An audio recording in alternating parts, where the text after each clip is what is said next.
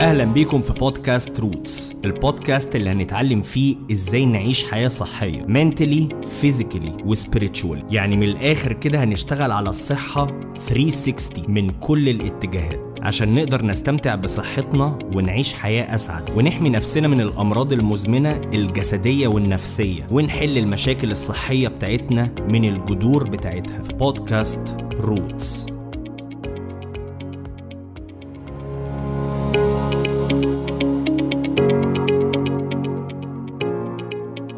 أهلا بيكم في حلقة جديدة من بودكاست Roots معاكم your host دكتور خالد ديوان وأنا board certified functional medicine practitioner النهارده هنتكلم على topic في بالي من يوم ما ابتديت البودكاست وأنا نفسي إن أنا أتكلم فيه ومستني الوقت المناسب. ومرة واحدة كده حسيت أنا مش ه shy from talking about it. وهبتدي إن أنا أتدخل فيه ونبتدي نتكلم فيه من كتر أهميته وصعوبته وال negative impact بتاعه على حياة الشخص مش بس الشخص نفسه اللي بيعاني منه بل والأشخاص كمان اللي بيعيشوا معاه وحواليه. والمشكلة الصحية اللي هتكلم عليها أو المرض اللي هتكلم عليه هو الاكتئاب أو ال major depression الاكتئاب هو واحد من أكتر الأمراض اللي بتسبب حاجة اسمها disability عدم المقدرة أو القدرة في العالم. بمعنى إن هي من أكتر الحاجات اللي ممكن تخلي الشخص ما يعرفش يفانكشن بطريقة سليمة في شغله في دراسته في بيته في صحته في أي حاجة تخص حياته إن هي تبقى أفضل. على حسب كلام ال WHO أو ال World Health Organization إن 5% من الناس بيعانوا من الاكتئاب. وفي شك في الرقم ده لإن 60% من الناس اللي عندهم مرض اكتئاب أو أكتر كمان مش بي seek medical attention مش بيروحوا يتعالجوا نفسيا. بسبب mainly ال stigma أو إن هما ممكن يفكروا فيها كحاجة عيب أو لأ ما يصحش. هو ال therapist هيعمل لي إيه يعني زيادة؟ هيحل لي حياتي ولا هيعمل لي إيه في حياتي؟ هيفرق معايا في إيه أصلا؟ أو إن أنت مش راجل يا ابني ولا إيه؟ إجمد كده وأنت مش قد الحياة. ودي قلة دين أو تهميش المشكلة إن عادي يعني ما كله مكتئب يعني ما صباح الفل يعني هي جت عليك. أو في ناس حقيقي hopeless مش شايفة إن هو في حل. هي دي الحياة.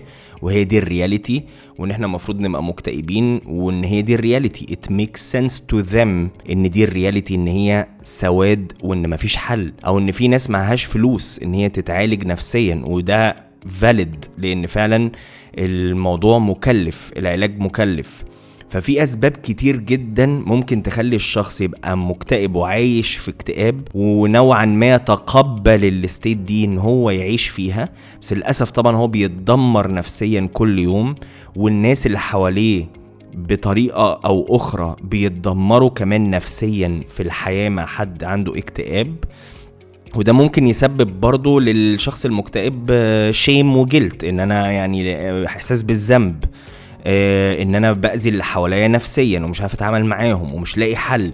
فوضع المشاكل النفسية والاكتئاب وضع صعب جدا و very complex وأسبابه كتير. عشان كده قررت إن أنا أ dedicate الحلقة دي والحلقات الجاية لأي حاجة تخص الصحة النفسية من كتر ما الموضوع is painful. و people are suffering in silence. ويا رب قدرنا إن إحنا نعمل حاجة through البودكاست ده إن هي ت relieve أو تشيل شوية من ال pain اللي الناس بتمر بيه ويعيشوا إن شاء الله حياة أفضل صحيا نفسيا وجسديا. في الحلقة دي والحلقات الجاية إن شاء الله أنا هتكلم على إزاي تقدر تساعد حل مشكلة الاكتئاب.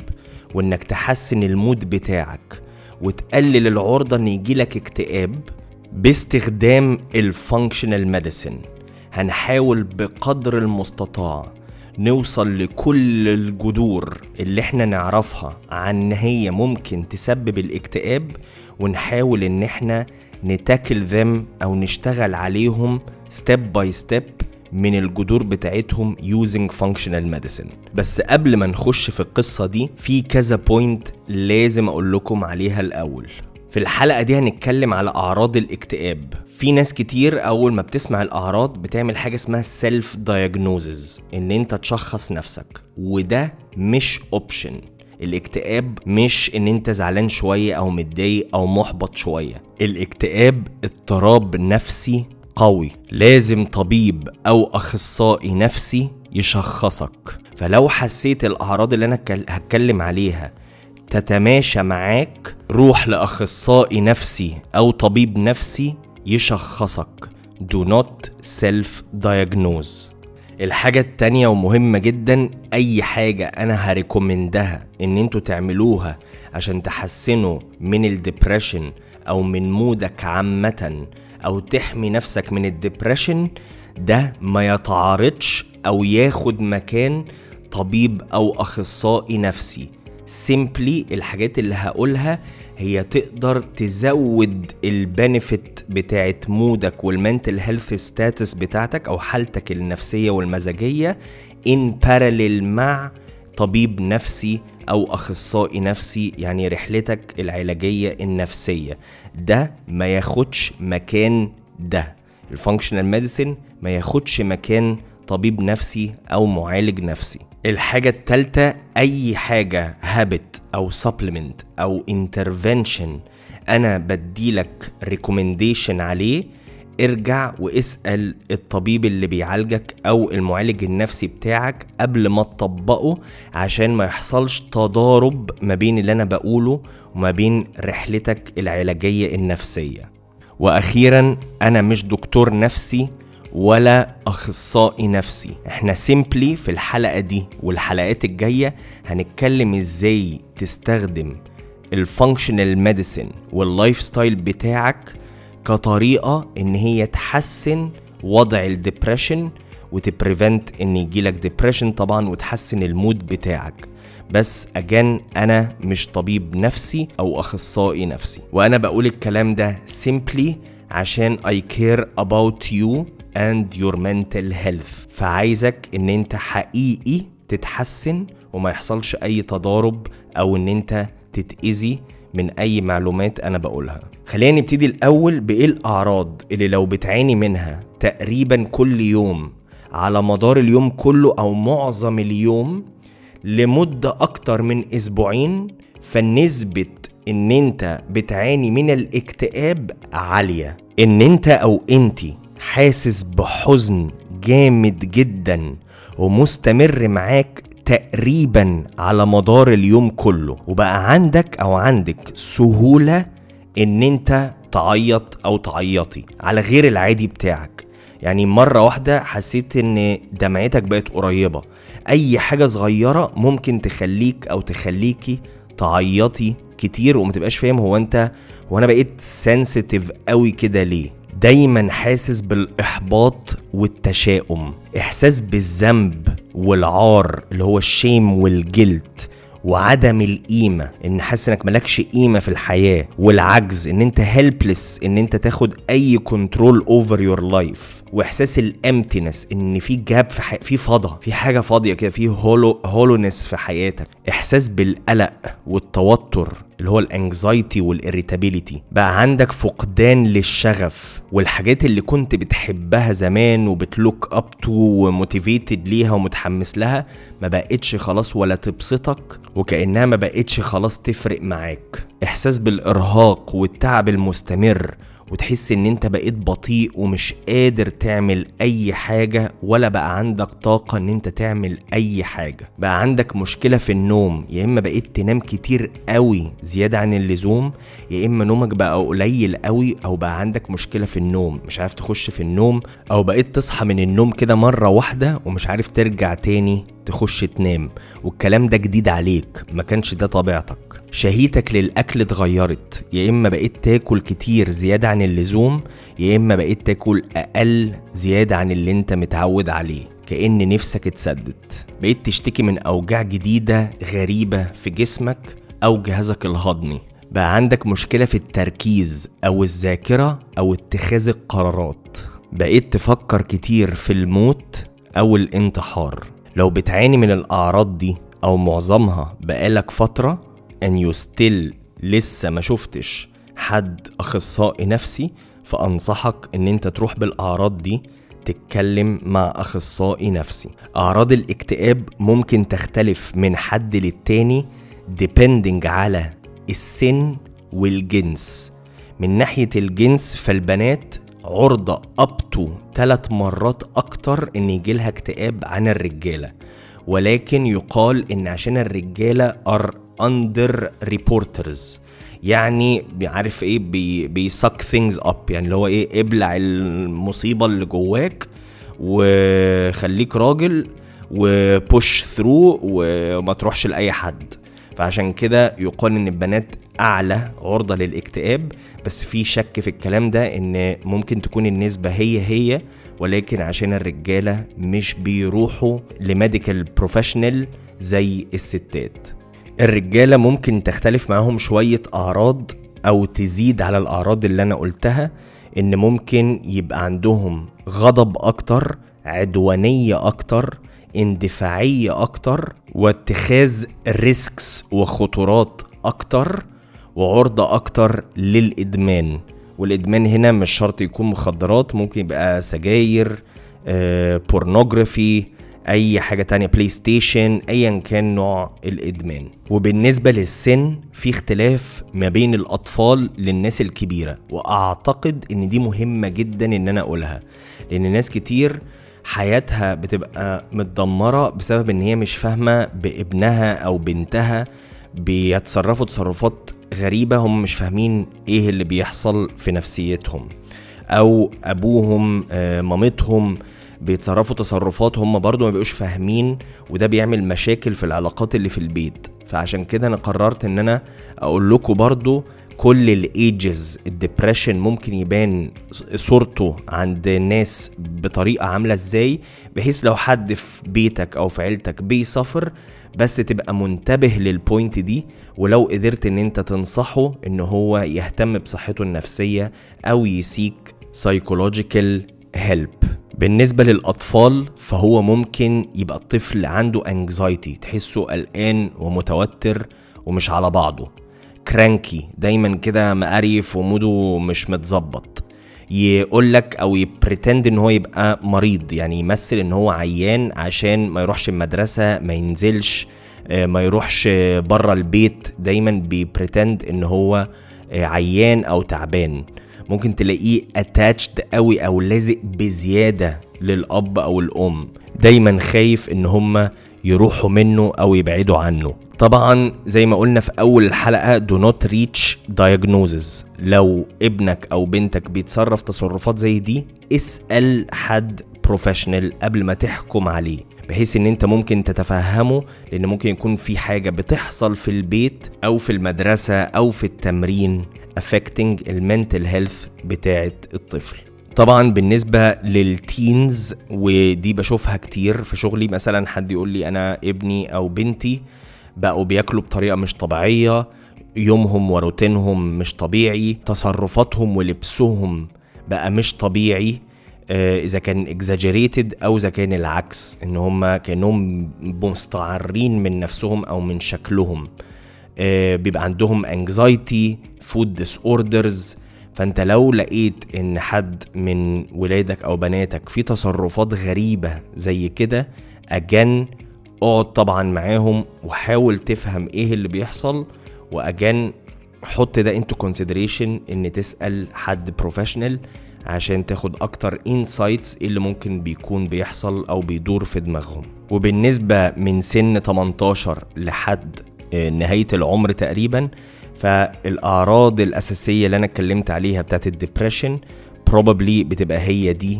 الدوميننت وممكن يكون معاها مصطحبة أعراض من الطفولة زي اللي أنا قلت عليها. أسباب الاكتئاب كتيرة وجذورها كتيرة. والموضوع is very complex. بمعنى إن ممكن يكون من أسباب الاكتئاب والشخص أصلا لسه جنين في بطن أمه. ال habits اللي الأم كانت بتعملها أو الأب كان بيعملها أو البيئة اللي كانوا عايشين فيها وقت إنجابك أو إنجاب الجنين تكون affected ال development بتاعتك وتعمل لك عرضة أكتر إن يجيلك اكتئاب. في جينات ممكن تخلي الناس عرضة أكتر إن يجيلهم اكتئاب. يعني الشخص اللي عنده close relative يعني أب أو أم أو أخ أو أخت عندهم اكتئاب بيبقى عنده عرضة تلات أضعاف الناس العادية إن يجيله اكتئاب. ال psychological stress وال trauma الصدمات النفسية وال lifestyle factors تقدر ت affect إن الشخص يبقى عرضة أكتر إنه يجيله اكتئاب. ال hormones والمناعة والالتهاب يقدر إن هو يزود عرضة الشخص إنه يجيله اكتئاب. كيميا المخ رؤية الشخص لنفسه وللحياة وللواقع وطريقة تفكيره وال actions وال habits اللي الشخص بيعملها على مدار اليوم كل ده يقدر يقلل أو يزود عرضة الشخص إنه يجيله اكتئاب. فالأسباب كتير ومتعددة والجود نيوز هنا إن there is something to do about it. إحنا عندنا علميا تولز تقدر تساعد الشخص إنه يقلل عرضته للاكتئاب وإن شاء الله كمان الخروج أو تحسين أعراض الاكتئاب. يعني مش عشان مثلا كان أهلك عملوا حاجة معينة الواحد متخيل إن هي سببت آه، عرضة الشخص الاكتئاب يبقى أنت اتحكم عليك بالاكتئاب. أو إن عندك جينات معينة تساعد إن ممكن الشخص يجيله اكتئاب فأنت خلاص كده اتحكم عليك. لا لإن الحمد لله there are tools إن هي تساعد إن حتى لو أنت جينيا أو ايا كان السبب إنه مزود العرضة بتاعتك للاكتئاب في evidence و tools كتير تقدر إن أنت تستخدمها عشان تحسن حالتك المزاجية وتقليل أعراض الاكتئاب. وهو ده اللي إحنا هنتكلم عليه الحلقة دي والحلقات الجاية. بس خليك دايما فاكر إن الاكتئاب is multifactorial يعني كذا حاجة مع بعض. وإحنا هناخدهم point point بحيث إن أنت ممكن تلاقي نفسك في 3 4 points تجمعهم مع بعض تشتغل عليهم فيحسنوا لك وضعك وحالتك المزاجية. ولكن rarely هي حاجة واحدة فقط هي مشكلة الاكتئاب عند الشخص. خلينا نتكلم على أول حاجة ممكن تزود عرضة الشخص إن هو يجيله اكتئاب وهي ال psychological trauma وتعريف ال trauma أو الصدمة النفسية هي إن أنت قابلت حدث في حياتك. كان كبير قوي قوي قوي على عقلك إن هو يستوعبه أو على جهازك العصبي إن هو يتحمله. وبالتالي أنت من بعد الصدمة دي بقيت شخص تاني خالص ومش قادر ترجع للشخص اللي انت تعرفه أو اللي انت كنت عليه. ومعلومتين مهمين جدا. كل واحد بيرسبوند بطريقة مختلفة للصدمة النفسية. يعني لو آه، حد مثلا حد قريب منه توفى. في شخص ممكن يتعامل بطريقة أدابتيف ويتقبل الموضوع ويكمل حياته عادي خالص فيها اتزان وتقبل وفي شخص تاني ممكن يجيله انهيار عصبي مع انه نفس الحدث. فالبرسبشن بتاعنا للحدث أو استقبالنا للصدمات بيختلف من الواحد للتاني. دي point مهمة جدا. عشان لما يجي حد يقول لك طب ما تمام ما كلنا تمام مثلا ده مش معناه إن أنت فيك عيب. لأ علميا كل واحد بي respond بطريقة مختلفة للصدمة النفسية حتى لو هي نفس الصدمة. والحاجة التانية إن مش لازم تكون الصدمة حاجة كبيرة مرة واحدة. بيسموها capital T يعني trauma with a capital T لما تبقى صدمة كبيرة مرة واحدة. في trauma with a small t اللي هي إن أنت قعدت فترة طويلة في حياتك بتعاني مع مشكلة معينة. يعني مثلا لو حد كان قاعد مع حد مريض لمدة طويلة وشايفه بي deteriorate وبيتعب وهو ال caregiver أو هو اللي بياخد باله منه دي تعتبر دي مش صدمة كبيرة مرة واحدة ولكن ممكن تبقى صدمة أو stress على مدار وقت طويل فكأنه أرهقه أو استنزفه وبالتالي ممكن يزود عرضته للاكتئاب. فالصدمة ممكن يبقى ليها أنواع وأشكال مختلفة وبتفرق من شخص للتاني لاستجابته أو استقباله للحدث. الفكرة في النهاية إن الموضوع وصل معاه إن الشخص ده من بعد هذا الحدث ما قدرش إن هو يرجع يعاود حياته تاني بصورة طبيعية زي قبل الحدث.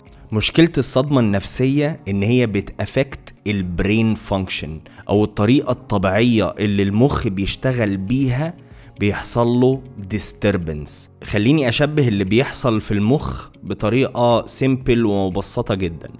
لما أنت آه، بتشوف طفل منهار عصبيا و stressed و anxious ومتضايق ومش على بعضه خالص. وانت حبيت تهدي هذا الشخص بتعمل معاه إيه؟ بتاخده تقعد آه، بيقعد جنبك. إيه يا ابني اللي حصل؟ احكي لي. كذا كذا كذا. وبتكلمه بطريقة عقلانية يفهمها وبتحلله المشاكل أو بتدسكس معاه المشاكل اللي مضايقاه. وبتظبط له الدنيا وبتهديه لحد ما تحس إن هو هدي كده وقال لك ألف شكر عمو و... أو يا بابا ايا كان و... والدنيا خلاص بتظبط. صح كده؟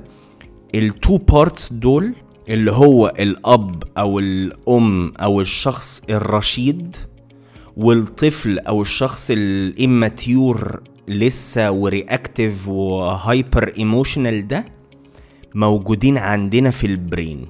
الشخص الرشيد يسمى ال prefrontal cortex والشخص أو الطفل اللي مش عارف ينظم مشاعره ده وخايف وقلقان اسمه ال amygdala واتكلمنا عليهم في حلقة النوم لو سمعتوها.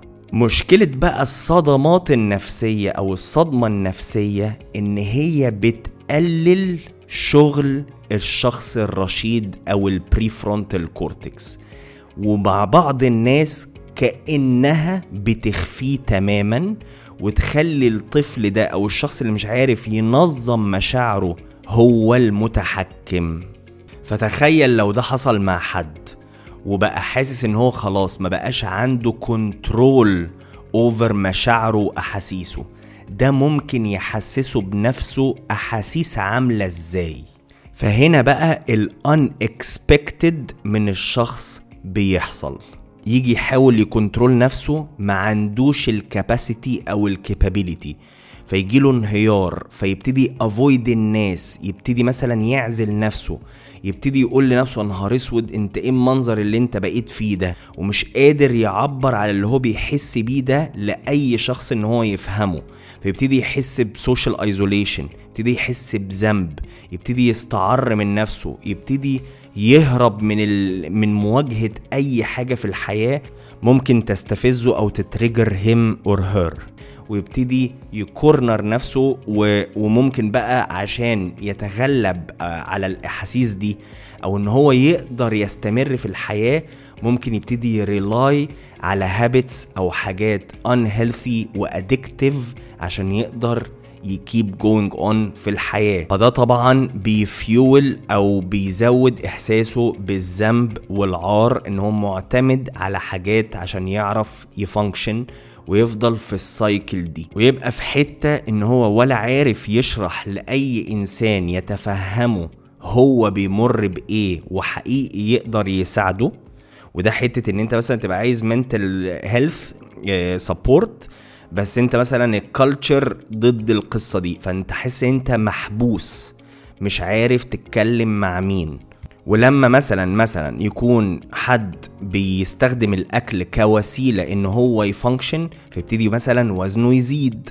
فلما وزنه يزيد الناس تعلق. فهو لما بيحس ومش عارف ي explain الزنقة اللي هو فيها إن أنا بستخدم الأكل عشان راحتي النفسية وبالتالي للأسف بزيد في الوزن.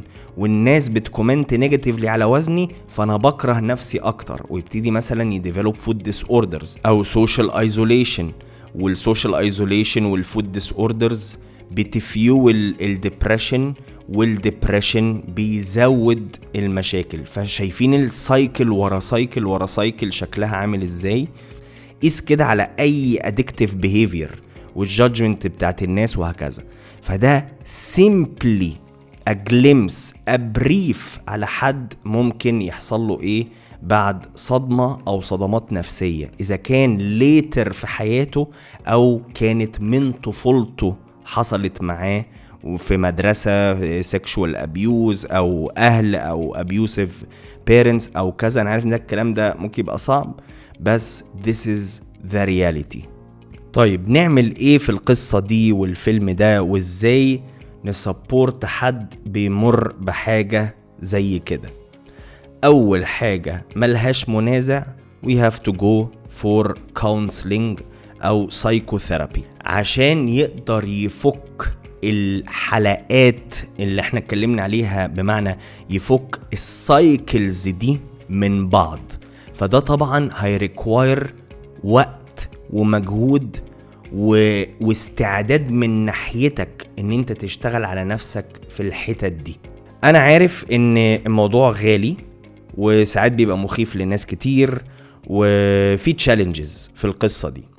فبما إن إحنا ودي فكرة جت في بالي بما إن إحنا آه، عندنا روتس community على الفيسبوك عايز أكتب post آه، أكتب آه، which therapists do you recommend based on experience وحابب إن الناس based على ال experience اللي عندها تكتب أسامي ال therapists اللي ساعدوهم بحيث إن كلنا نستفيد وده على الأقل احتمال يزود طمأنينة بعض الناس إن هي تجرب تروح ل therapist عن تجربة أو reviews من حد تاني.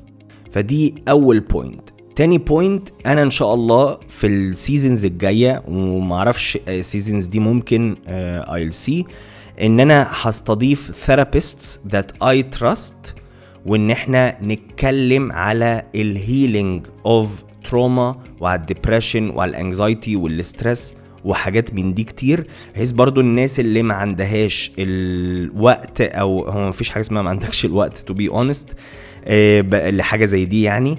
بس خلينا نقول الناس اللي ما عندهاش ال financial support دلوقتي at least تقدر تستفيد من ال conversations اللي هتبقى على روتس مع therapist عشان حقيقي توصل لمرحلة إن أنت healed من صدمة نفسية هي منتهى البساطة إنك تقدر تبقى فاكر الذكرى الحاجة اللي حصلت من غير ال emotional load اللي حوالين الموقف أو الصدمة أو الذكرى اللي حصل لك منها الصدمة.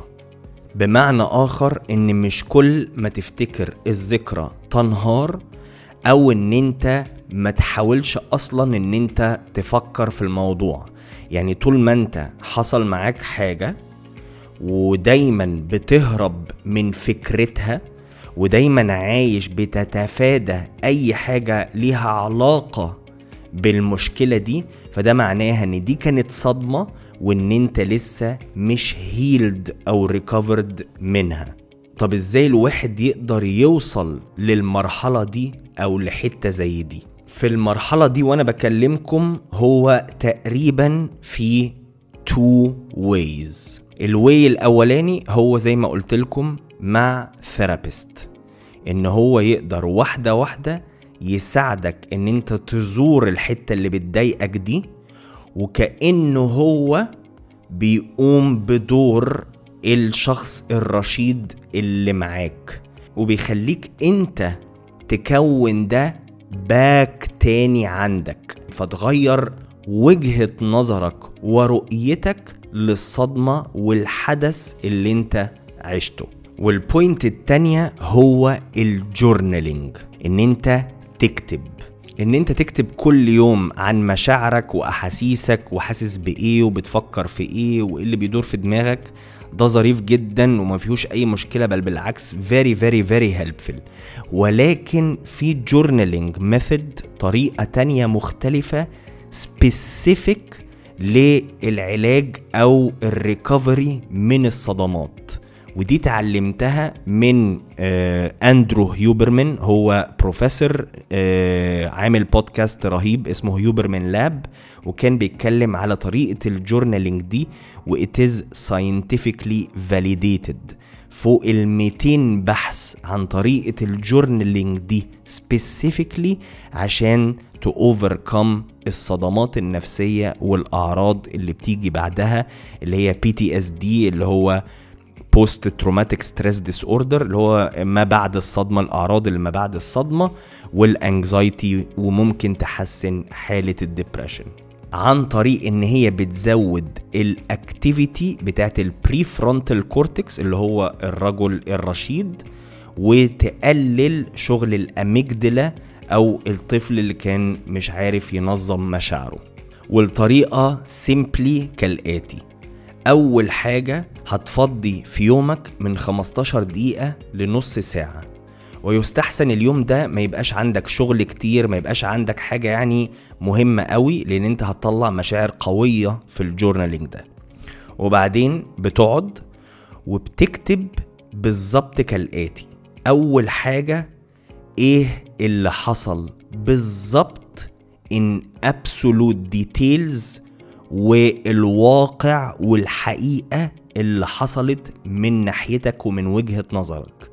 إيه specifically اللي أنت شفته أو حصل؟ كل الديتيلز بتاعت الحدث اللي عمل لك الصدمة. وبعدين بتكتب إيه المشاعر اللي أنت حسيت بيها وقت الصدمة. ومن أهم ال points في ال journaling method دي إن أنت ما توقفش كتابة.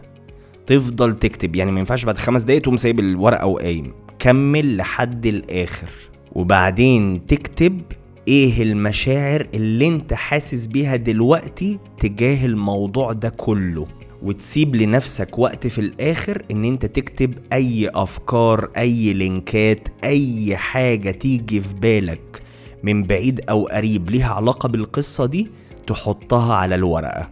وتعمل كده يا إما أربع أيام متتالية نفس ال... نفس السيناريو نفس ال system exactly نفس الصدمة نفس المشاعر نفس كل حاجة لمدة أربع أيام متواصلة أو على مدار أربع أسابيع مرة كل أسبوع.